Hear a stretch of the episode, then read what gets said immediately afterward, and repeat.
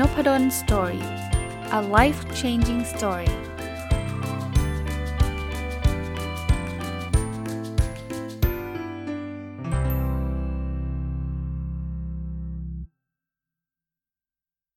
สวัสดีครับ ยินดีต้อนรับเข้าสู่ Nopadol's Story พอดแคสต์นะครับ แล้วก็วันเสาร์นะครับ ยินดีต้อนรับเข้าสู่รายการ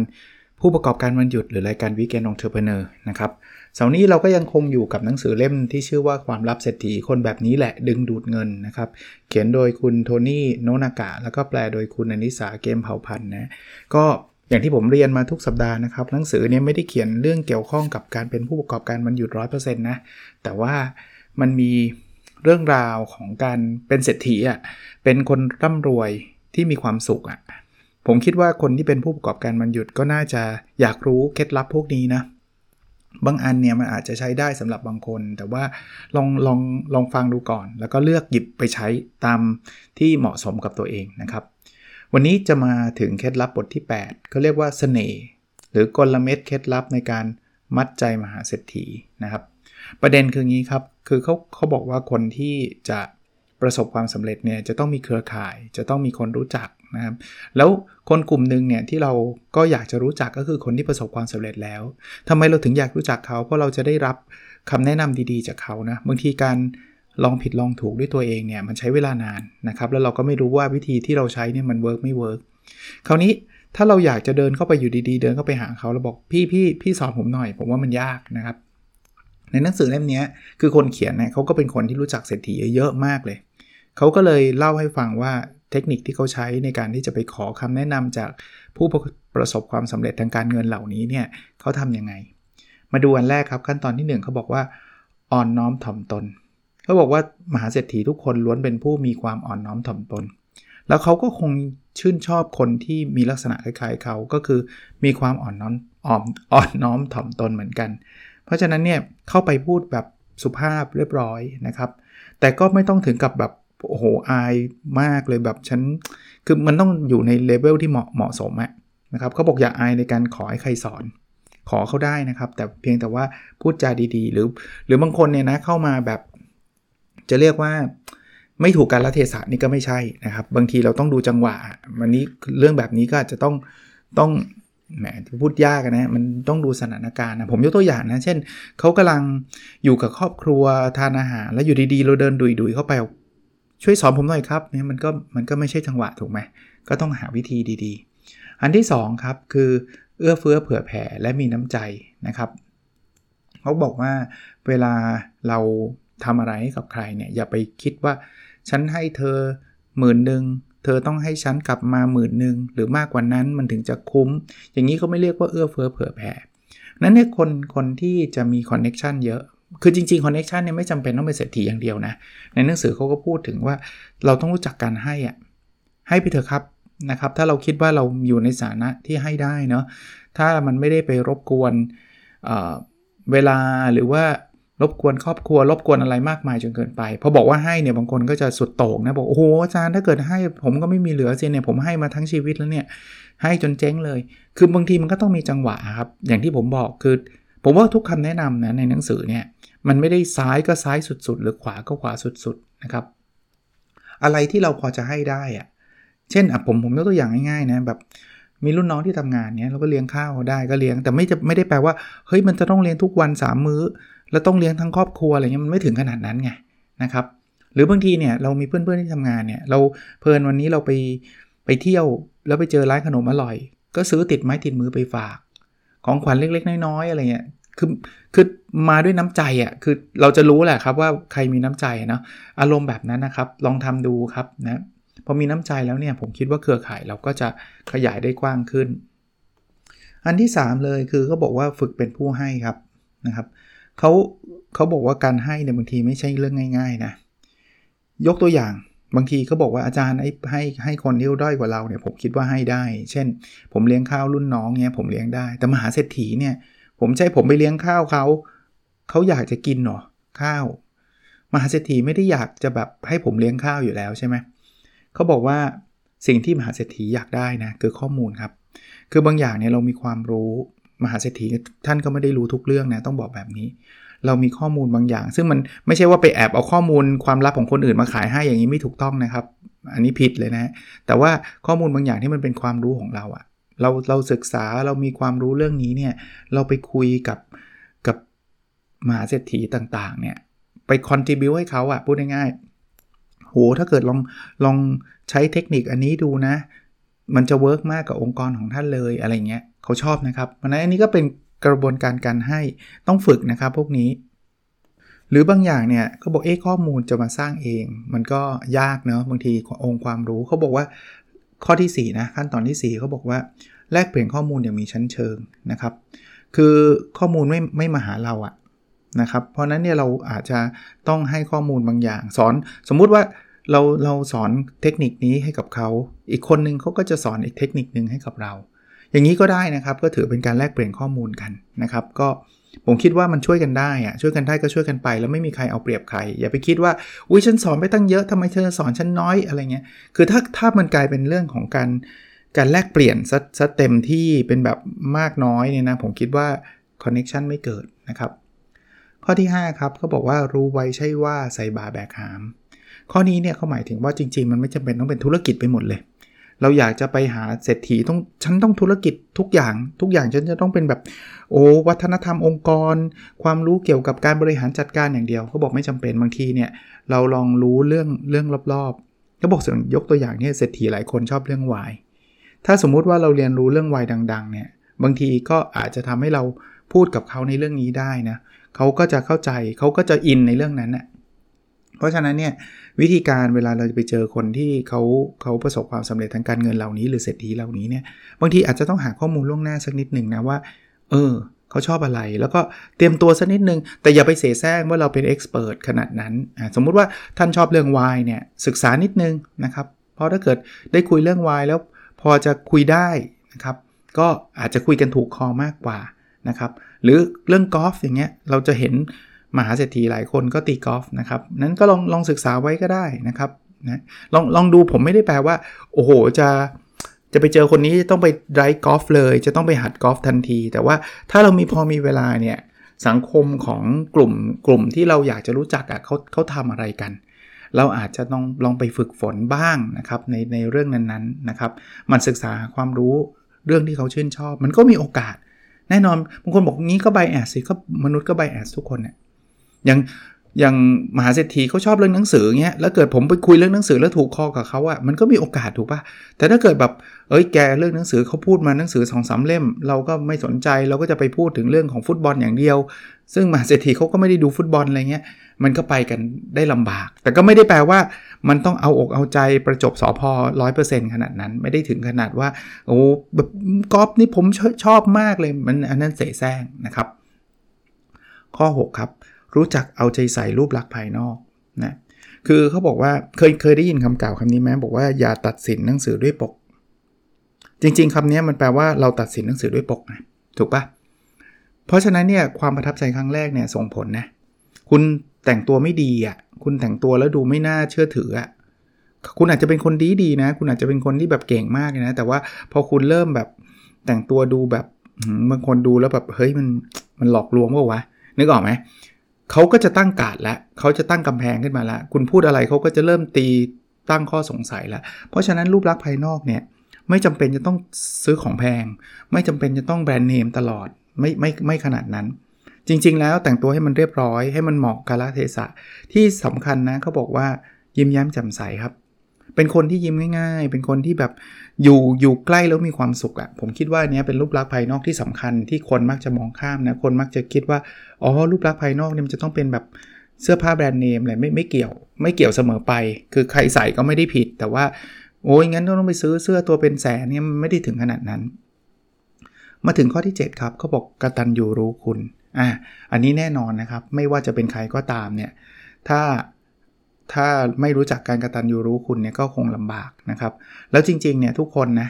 มหาเศรษฐีที่จะแบบรวยมาขนาดนี้ผมก็เชื่อนะครับว่าเขาต้องมีคนช่วย คงน้อยคนมากที่ฉันจะทำจากศูนย์เป็นล้านโดยฉันไม่ได้มีใครมาช่วยเลย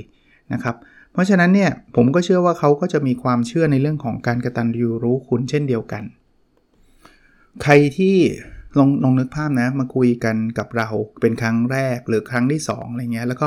มาพูดจาไม่ดีกับบรรพบุรุษตัวเองอย่างเงี้ยเราจะรู้สึกยังไงกับเขาเราก็ไม่รู้นะบรรพบุรุษเขาเป็นคนดีหรือไม่ดียังไง แต่ว่าเขาเอาพ่อแม่เขามานินทาให้เราฟังอะเราจะรู้สึกไงกับเขาอลองลองลองนึกภาพตัวเราก็ได้ครับ ผมว่ามหาเศรษฐีก็รู้สึกแบบนั้นนะครับ ก็เป็นเคล็ดลับนะครับสำหรับคนเป็น weekend entrepreneur ก็ไม่ได้แปลว่า เราจะต้องไปหามหาเศรษฐีได้ทุกสัปดาห์อะไรเงี้ย แต่ว่าถ้าเกิดเราอยากได้รับความรู้จากใคร ลองใช้เทคนิคพวกนี้ดูนะครับใครที่แบบผมยกตัวอย่างนะ บางคนชอบแบบอยากจะทำอาหารขายออนไลน์อย่างเงี้ยลองไปศึกษาคนที่เขาทำขายได้เยอะๆอะแต่คราวนี้พอศึกษาแล้วเราอยากที่จะไปไปพูดคุยกับเขาติดต่อเขาขอความรู้จากเขาเนี่ยเทคนิคพวกนี้พอจะช่วยได้นะลองลองเข้าไปแล้วเดี๋ยวนี้การติดต่อไม่น่ายากอะไรนะอินบ็อกเข้าไปพูดคุย ลองโดยด้วยความสุภาพนอบน้อม มีอะไรที่ที่แชร์กับเขาได้ มีอะไรที่แลกเปลี่ยนกันได้ ผมคิดว่า คนส่วนใหญ่เนี่ยยินดีที่จะช่วยนะครับอะมาถึงเคล็ดลับบทที่ 9 ครับ อันนี้เป็นเรื่องคู่ชีวิตครับนะเขาบอกว่าเรื่องคู่ชีวิตเนี่ยเป็นเรื่องที่สำคัญมากของมหาเศรษฐีเขาบอกสังเกตนะครับมหาเศรษฐีที่เติบโตขึ้นมานะส่วนใหญ่มีคู่ชีวิตที่ดีทั้งนั้นบางคนบอกอุ้ยผมเห็นบิลเกตก็หย่าภรรยา ผมเห็นใครวะเจฟเบซอสก็หย่าภรรยา แต่เขาหย่าหลังจากเขาเป็นมหาเศรษฐีแล้วนะ อันนั้นก็อาจจะเป็น exception case ผมไม่รู้นะ แต่ผมเชื่อว่าถ้าเขามีความรู้สึกที่ดีกับคู่ชีวิตเขา เขามีความสุขในในในในชีวิตสมรสอะโอกาสที่เขาจะสำเร็จน่าจะมากกว่า คนที่แบบทะเลาะกันทุกวันเนี่ยเพราะว่าทะเลาะกันทุกวันจะเอาเวลาไหนไปคิดเรื่องเรื่องธุรกิจอะจริงไหมฮะเพราะฉะนั้นเนี่ยลองลองลองดูนะครับว่าจะทำยังไงให้เรามีคู่ชีวิตที่ดี นะครับอะคราวนี้เขามีเทสอันหนึ่งผมเอามาฝากนะครับ บอกว่าคุณจะมีชีวิตที่แต่งงานอันแสนสุขหรือไม่นะครับอันนี้นะลองดูนะจู่ๆคู่มั่นก็มาบอกกับคุณว่าเขาจะทิ้งหน้าที่การงานที่ทำอยู่ เพื่อไปตั้งต้นนับหนึ่งใหม่กับงานที่เขารัก เมื่อได้ยินเช่นนี้ คุณจะยังแต่งงานกับเขาอยู่หรือไม่ ลองตอบในใจว่า yes หรือ no นะอันที่2นะคุณสามารถนึกถึงความดีที่น่ายกย่องของคู่ชีวิตคุณเนี่ยได้เกิน 3 ข้อในทันทีหรือไม่ yes หรือ no นะ อันที่3นะแล้วนิสัยที่เข้ากันทั้งของคุณและเขาว่ามีเกิน 3 ข้อหรือไม่อ่า yes หรือ no ใช่หรือไม่ใช่นะครับอันที่4นะลองนึกภาพอีกฝ่ายอายุ 50 ปีหรือมากกว่านั้นดู หากว่าเขากลายเป็นแบบนั้นแล้ว คุณจะยังรักและแต่งงานกับเขาอยู่หรือไม่ ลองดูว่าคุณตอบคำถามไอ้พวกนี้ว่า yes หรือ no นะครับถ้าคุณตอบ yes หมดเนี่ย ผมคิดว่าเรามีชีวิตที่แสนสุขอะชีวิตที่ที่เป็นอะไรอะที่ ที่มีความสุขอะชีวิตคู่ที่มีความสุขแล้วนะครับ ก็เป็นเป็นแบบทดสอบสั้นๆ ง่าย ๆนะครับ แต่ผมคิดว่าทดสอบได้ดี คราวนี้มีข้อแนะนํำยังไงอ่าบางอันเนี่ยบางข้ออาจจะแนะนำอาจจะสายไป เพราะว่าท่านแต่งงานมาแล้ว บางข้อก็อาจจะถ้าใครฟังผมยังไม่ได้แต่งงาน ก็อาจจะยังสามารถจัดการได้นะครับ อันแรกเลยเลือกคู่ครองให้ดี คือเขาบอกว่าคู่ครองเนี่ยสำคัญนะครับ อันนี้ผมยืนยันแน่นอนชัดเจน เพราะว่าเขาคือคู่ชีวิตเราจริงๆนะเขาบอกว่าในในในแง่ของเรื่องของความร่ำรวยเนี่ยก็จงเลือกคนที่ไม่ฟุ่มเฟือย และพร้อมจะก้าวข้ามอุปสรรคทั้งหลายไปด้วยกันนะครับ ก็ถ้าเขาแบบ พร้อมจะไปกับเราอะ่ะ ไม่ใช่ว่ารวยถึงจะมาอยู่กับเรา ถ้าไม่รวยไม่อยู่กับเราอันนี้ก็แน่นอนใช่ไหมคู่ครองแบบนี้มันก็ไม่ดี แต่ว่าช่วงโปรโมชั่นใหม่ๆเนี่ยบางทีมันก็ดูยากนะครับ ทุกอย่างฉันจะไปกับเธออะไรเงี้ยแต่ก็ให้ดูกันดีๆ ส่วนตัวผมผมอาจจะเป็นจะเรียกว่าอะไรดีล่ะคอนเซอร์เวทีฟมั้งผมผมแนะนำว่าก่อนที่จะแต่งงานกันคบกันสักระยะหนึ่งก่อนจะดีนะครับเพราะว่าการที่เราจะได้ดูใจคนเนี่ยมัน 2 เดือนอย่างเงี้ยบางคนเนี่ยสองสเดือนแต่งงาน 6 เดือนแต่งงานบางทีไม่ได้ผิดหรอกแต่ว่าผมคิดว่ามันมันมันเสี่ยงเออสำหรับผมเนี่ยบางทีมันยังไม่เห็นอะไรเลย มันยังไม่รู้เลยนะครับถ้าคบกันหลาย ๆ ปีเนี่ยมันจะเริ่มเข้าใจกันมากขึ้น ถึงแม้ว่าอันนี้อพูดแบบนี้พูดเกิดต่อต่อยอดเองนะว่า การครบกันหลาย ๆ ปีก็ไม่ได้การันตีนะเพราะว่าชีวิตของการเป็นแฟนกับชีวิตของการเป็นคู่ชีวิตแบบสามีภรรยาเนี่ย ก็มีโมเมนต์ต่างกันนะคนไม่เคยอยู่ในบ้านเดียวกันเนี่ยแล้วมาอยู่ในบ้านเดียวกันเนี่ยโดยเฉพาะช่วงใหม่ๆเนี่ยผมคิดว่าจะต้องปรับตัวกันพอสมควรเลยล่ะนะครับ อันที่ 2 ครับ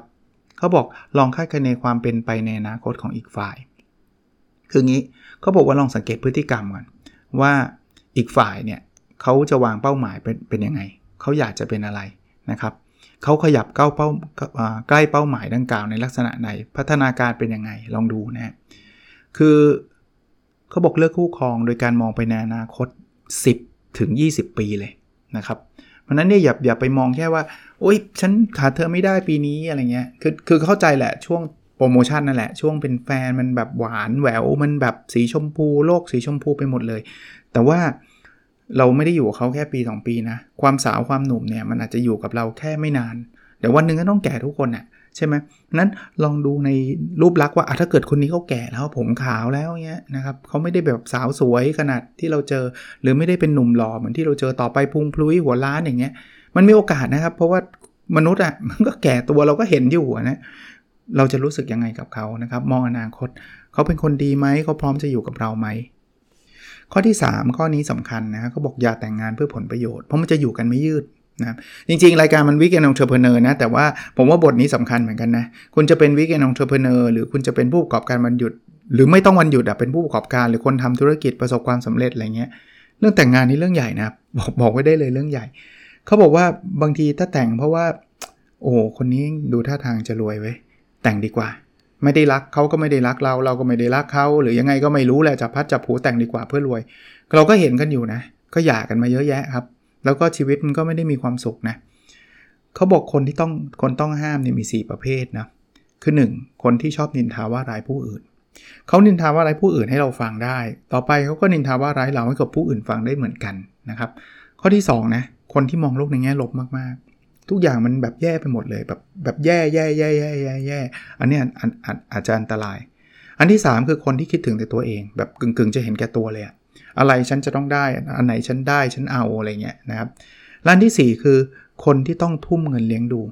คือถ้าเธอไม่มีเงินฉันไปจากเธอนะอย่างนั้นให้เขาให้เขาไปตั้งแต่ตอนนี้ดีกว่าเนาะเพราะเราก็ไม่รู้นะว่าต่อไปก็จะใช้เงินกันยังไง แล้วเราจะยังไง บางคนเนี่ยหาเงินเก่งนะครับ แต่ว่าเนื่องจากคู่ครองไม่ดี ก็เงินก็จะสูญเสียไป คู่ครองเอาไปเล่นพันนันไปอะไรนู่นนี่นั่นเนี่ยไอ้วิกแอนนงเทอร์เพเนอร์เนี่ยทำแทบตายนะเงินก็หมดนะครับ ก็ต้องต้องระมัดระวังเรื่องของการแต่งงานนะครับ ข้อที่ 4เขาบอกว่าแตกต่างอย่างลงตัวครับ คือจริงๆแล้วคู่ชีวิตเราเนี่ยไม่จำเป็นจะต้องคิดเหมือนเราทุกเรื่องนะผมกลับมองว่าถ้าเขาเหมือนเราหมดเราจะเบื่อเลยแหละนะครับคู่ชีวิตผมภรรยาผมก็ไม่ได้ชอบอ่านหนังสือเหมือนผม ไม่ได้ชอบทำพอดแคสต์เหมือนผม แต่เขาก็จะไม่ชอบทำขนม เขาชอบทำอาหาร เขา เขาก็จะมีอะไรที่มันเติมเต็มผมอะนะผมว่าไม่จำเป็นที่จะต้องแบบว่าเหมือนกัน 100%นะครับ แล้วอีกเรื่องหนึ่งคือเขาบอกว่าแบ่งแยกงานออกจากความรักให้ชัดเจน เรื่องความรักเรื่องส่วนตัวก็เรื่องส่วนตัว เรื่องงานก็เรื่องงาน ใครทำ weekend entre entrepreneur กับภรรยาหรือสามีหรือคู่ชีวิตก็ทำแต่ว่าแยกออกจากกันนะ ไม่ใช่ว่าเอามาปะปะปนกันเขาบอกว่าปะปนกันเมื่อไหร่มีปัญหา ผมเคยอ่านหนังสือ นะครับของของอผู้ประสบความสำเร็จในประเทศไทยนี่แหละ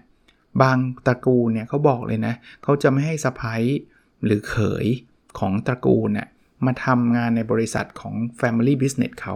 ไม่ใช่เกี่ยงงอนอะไรครับ เพราะว่าเขากลัวปัญหาเรื่องแบบนี้ว่าทำไมพ่อไปให้เขยคนนี้มากกว่าเขยคนนั้น มันจะมีปัญหา เฮ้ย คุณไปทำอย่างอื่นเลย คุณไปทำอย่างอื่นไอ้ Family Business เป็น Family อย่างเดียว อันนี้ก็อาจจะเป็นตัวตัวอย่างอีกตัวอย่างหนึ่งที่เขาบอกว่าอยากอยากเรื่องงานความรักออกจากกัน แล้วเขาก็มีครอบครัวที่ที่มีความสุข แต่พูดแบบนี้ไม่ได้แปลว่า อุ้ยงั้นแย่แล้วครอบครัวเราเนี่ยเขยสะพ้ายมาทำงานด้วยกันเลย คือถ้าเกิดทำงานด้วยกันแล้วไปด้วยดีก็ก็ดีแล้วครับ สุดยอดนะท่านก็ผ่านความเสี่ยงนั้นมาแล้วนะครับ มาถึงข้อที่ 5 ข้อนี้เบสิกมากเชื่อไหมว่ามันทำให้ชีวิตคู่ของหลาย ๆ คนล้มเหลวมาแล้ว ไม่น้อย ยังยังยังวัฒนธรรมฝรั่งเนี่ยเกินแบบผมจำไม่ได้ตัวเลขเกิดเกือบครึ่งมั้ง คืออย่าคิดนอกใจครับ คือถ้านอกใจเนี่ยคือ ผมไม่รู้จะพูดยังไงล่ะ คือทุกคนรู้อะการนอกใจมันทำให้ชีวิตพังทลายได้เลยอะชีวิตทั้งชีวิตของคนที่นอกใจ และคนที่ถูกนอกใจถูกไหมแล้วคุณจะไปทำ weekend entrepreneur คุณจะมีพลังอะไรไปทำอะสมมุติว่าคุณเป็นคนนอกใจเขาเนี่ยคุณก็โอ้โหต้องแบบปิดเป็นความลับ ฉันต้องแบบหลอกสามีหลอกภรรยาอะไรอย่างนี้ใช่ไหมแล้วคุณจะไปทำอะไรอีก คือคือแค่นี้คุณก็เหนื่อยแล้ว แค่คุณจะต้องไปปิดแล้ววันนี้ต้องไปเที่ยวกับกิ๊ก แต่ต้องบอกว่าไปทำ weekend entrepreneur อะไรเงี้ยผมว่าอย่างเงี้ยธุรกิจก็เจ๊งอะ่ะ มันมีแต่ความทุกข์ คนที่ถูกนอกใจก็แย่ มารู้ความมารู้ทีหลัง คิดว่าเขาจะทำธุรกิจกับเราต่อไหม เขาจะมีพลังไปกับเราต่อไหม ก็ด้วยความเคารพอะครับผมผมคิดว่าหลายคนก็อาจจะผิดพลาดแบบนี้มาแล้วเนาะก็ ก็ลองคิดดูครับ ผมคิดว่าส่วนตัวแล้วกันนะ คือไม่ใช่สิ่งที่ดีเลยนะครับ อย่าอย่าทำนะครับ มาถึงขั้นตอนที่ 6เขาบอกกว่าผู้หญิงจะเป็นมหาเศรษฐีอ่าคราวนี้เขาบอกว่าผู้หญิงเนี่ยอาจจะมีความท้าทายนิดหนึ่งนะครับ แต่ก็ไม่ใช่ว่าจะเป็นไม่ได้เลยนะครับเขาบอกทุกวันนี้ผู้หญิงจำนวนมากเนี่ยทำธุรกิจตัวเองนะแล้วก็ผู้หญิงก็จะมีเป็นมหาเศรษฐีเนี่ยได้ได้เพิ่มขึ้นเรื่อยๆนะครับ คือโลกเปิดแล้วล่ะนะครับ แต่ข้อควรระวังอย่างยิ่งนะ คือผู้หญิงที่คาดหวังว่าแต่งงานกับผู้ชายที่เป็นมหาเศรษฐีจะทำให้ตัวเองรวยเนี่ยเขาบอกว่าส่วนใหญ่ถ้าเราหวังแบบนั้นเนี่ยเราจะไม่ไม่ได้พบกับความสุขที่แท้จริง คือแต่งเนี่ยต้องคือผมไม่ได้บอกฐานะไม่ไม่สำคัญเลยนะ ฐานะสำคัญนะครับ แต่แบบถ้าแต่งโดยไม่มีความรักแล้วหวังรวยอย่างเดียวอะผมว่าไม่รู้สิก็ก็มันอาจจะไม่ไม่ได้ทำให้ชีวิตเขามีความสุขนะครับ เขาเขาแนะนำแบบนี้ครับเขาบอกว่าวางเป้าหมายชีวิตไว้นะครับลงมือปฏิบัติ ก็เหมือนผู้ชายเหมือนกับหลาย ๆ คนนะครับทำให้มันก้าวใกล้เป้าหมาย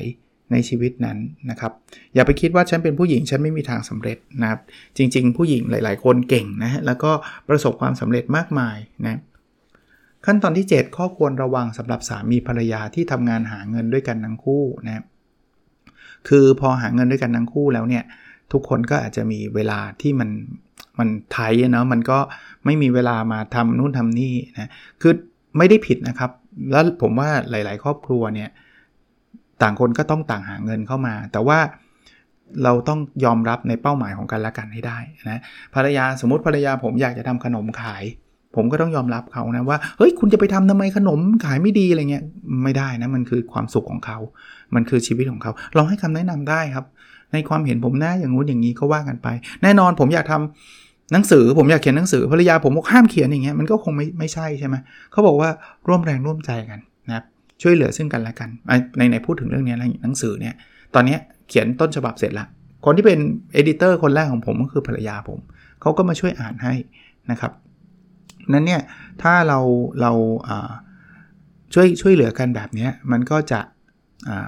ทำให้เรามีความสุขมากขึ้น นะครับ ก็แน่นอนสามีภรรยาที่บอกลิ้นกับฟันนะมันก็อาจจะมีการทะเลาะเบาแวงบ้าง ขัดแย้งกันบ้างนะครับแต่ถ้าเกิดเราเอาเงินมาเป็นตัวตั้งนะนี่ฉันหาเงินมากกว่าเธอนะเธอหาเงินนอกจากฉันเธอไม่มีสิทธิ์จะมาพูดอะไรเงี้ยผมว่าแย่ยิ่งแย่เข้าไปใหญ่ แล้วก็สุดท้ายก็อย่าล้างเรื่องเงินเนี่ยทำให้คนอย่าล้างมาเยอะแล้วนะเขาเน้นตรงนี้นะการแต่งงานไม่ใช่เรื่องจำเป็นสำหรับการก้าวไปสู่มหาเศรษฐีที่มีความสุข ไม่ใช่ว่าจะต้องแบบแต่งงานฉันถึงจะรวย ไม่ใช่แบบนั้นนะครับ เขาเน้นบอกว่าเราควรเคารพในเป้าหมายของกันและกันให้ได้นะครับ ขั้นตอนที่ 8 คือการให้เวลากับครอบครัวครับเขาบอกว่าเศรษฐีที่มีความสุขเนี่ยจะให้เวลากับครอบครัวนะรักษาความสัมพันธ์ที่ราบรื่นนะครับคือไม่ใช่ว่าฉันจะแบบโหมทำแม้กระทั่ง weekend entrepreneur เนี่ยผมก็พูดอยู่หลายตอนเลยนะว่าผมรู้ครับว่าท่านทำงานประจำวันจันทร์ถึงศุกร์แล้ว ท่านอยากพักอยู่กับครอบครัวเสาร์อาทิตย์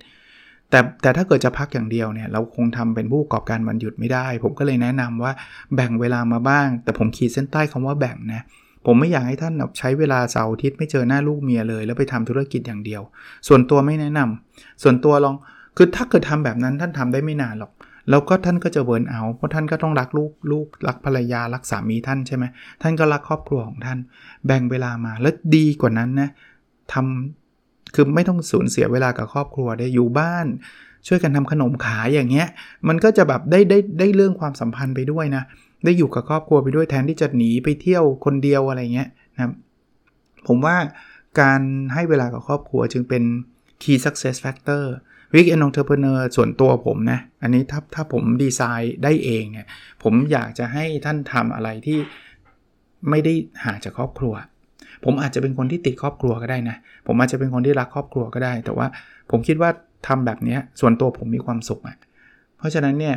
เขาบอกมหาเศรษฐีก็เหมือนกันนะความสุขที่ให้ความสำคัญคือสิ่งที่เงินซื้อไม่ได้มากที่สุด ซึ่งความสัมพันธ์ในครอบครัวเนี่ยเวลากับครอบครัวเนี่ยน้อยครั้งที่มันจะต้องคือเงินมันซื้อสิ่งของซื้ออะไรง่ายนะแต่ซื้อความรักลำบากหรือเพอเพอก็จะไม่ได้นะครับเขาก็เลยบทสรุปบอกว่า หากคุณมีครอบครัวที่แสนพิเศษอยู่แล้วเนี่ยอย่าเอาอย่าเอาแต่เสียดายและและเงินทองเมื่อจะทำอะไรเพื่อครอบครัวอีกเลยนะครับ คือบางคนจะทำอะไรสักอย่างเขาไม่อยากไม่อยากเสียเสียเงินเสียเงินอะไรเงี้ย ก็เสียเวลา คือไม่เสียเวลา มันก็จะเสียดายบางอย่างไป ผมก็ไม่ได้บอกว่า เฮ้ย อย่างนั้นต้องใช้เงินสเปนกับครอบครัว 100%มันก็อย่างที่บอกนะครับว่ามันมีมันมีทางสายกลางอะ่ะ มันอย่าไปทางสุดสุดด้านใดด้านหนึ่งนะครับ อ่า ขั้นตอนที่ 9 ครับ อย่าคาดหวังให้ลูกเป็นผู้สืบทอดกิจการอ่าคือบางคนเนี่ยจะทำผู้ประกอบการวันหยุดเสร็จเรียบร้อยแล้ว โอ้โห มันดีไว้เจ๋งมากเลยครูมีแบบมีทิศทางแล้วก็ไปคาดหวังเลย ลูกเนี่ยอายุแบบอาจจะอยู่ประถมอยู่บอกนี่ต่อไปนะลูกลูกจะต้องมาสืบทอดกิจการคุณพ่อของคุณแม่นู่นนี่นั่น ผมก็ใจหัวอกพ่อแม่นะ หัวอกพ่อแม่เนี่ยอยากที่จะทำให้กิจการมันเติบโต เพื่อวันหนึ่งเนี่ยลูกจะได้สบาย ลูกจะได้รวย ลูกจะได้ทำกิจการนี้ต่อ ไม่ต้องไปหางานทำนู่นนี่นั่น แต่อย่าไปคาดหวัง คือเราเราทำเป็นเบาะรองรางเขาอะดีแล้วครับ แต่อย่าไปคาดว่าไม่ได้แล้วลูกจะต้องทำร้านก๋วยเตี๋ยวต่อจากพ่อเท่านั้น ทั้งๆทจริงๆเขาไม่ได้มีความสุขในการทำสิ่งนั้นเลยนะครับ ไม่ได้ละลูกจะต้องมาต่อออร้านกาแฟพ่อเท่านั้น คือเรามีได้ครับ แต่วันหนึ่งถ้าเกิดลูกไม่ได้รักเรื่องนั้นเนี่ยเราอาจจะต้อง ให้คนอื่นมาบริหารก็ได้ หรือยังไงก็ได้ใช่ไหมแล้วให้ลูกลูกก็จะมีเงินจากกิจการเนี้ยไปต่อยอดความฝันของเขานะครับเขาบอกว่าสุดท้ายเนี่ยความรู้คือมรดกที่มีค่ามากกว่าเงินนะเพราะฉะนั้นเนี่ยสิ่งที่เราให้กับลูกได้จริงๆเนี่ยคือการศึกษาครับสร้างปัญญาสร้างทักษะให้กับเขา ให้เขาให้เขามีความพร้อมนะครับในการไปหาเงินด้วยตัวของเขาเอง แล้วเขาก็จะมีความภูมิใจมากขึ้นด้วย ยังไม่จบนะยังเหลืออีกเรื่องหนึ่งนะครับ แต่ผมคิดว่าเพื่อความไม่ยาววันนี้ก็ค่อนข้างยาวแล้วล่ะ เดี๋ยวเอาไว้สัปดาห์หน้ามาจบหนังสือเล่มนี้ในรายการผู้ประกอบการวันหยุดด้วยกันนะครับ แล้วเราพบกันใน episode ถัดไปนะครับ ในสัปดาห์ถัดไป สวัสดีครับ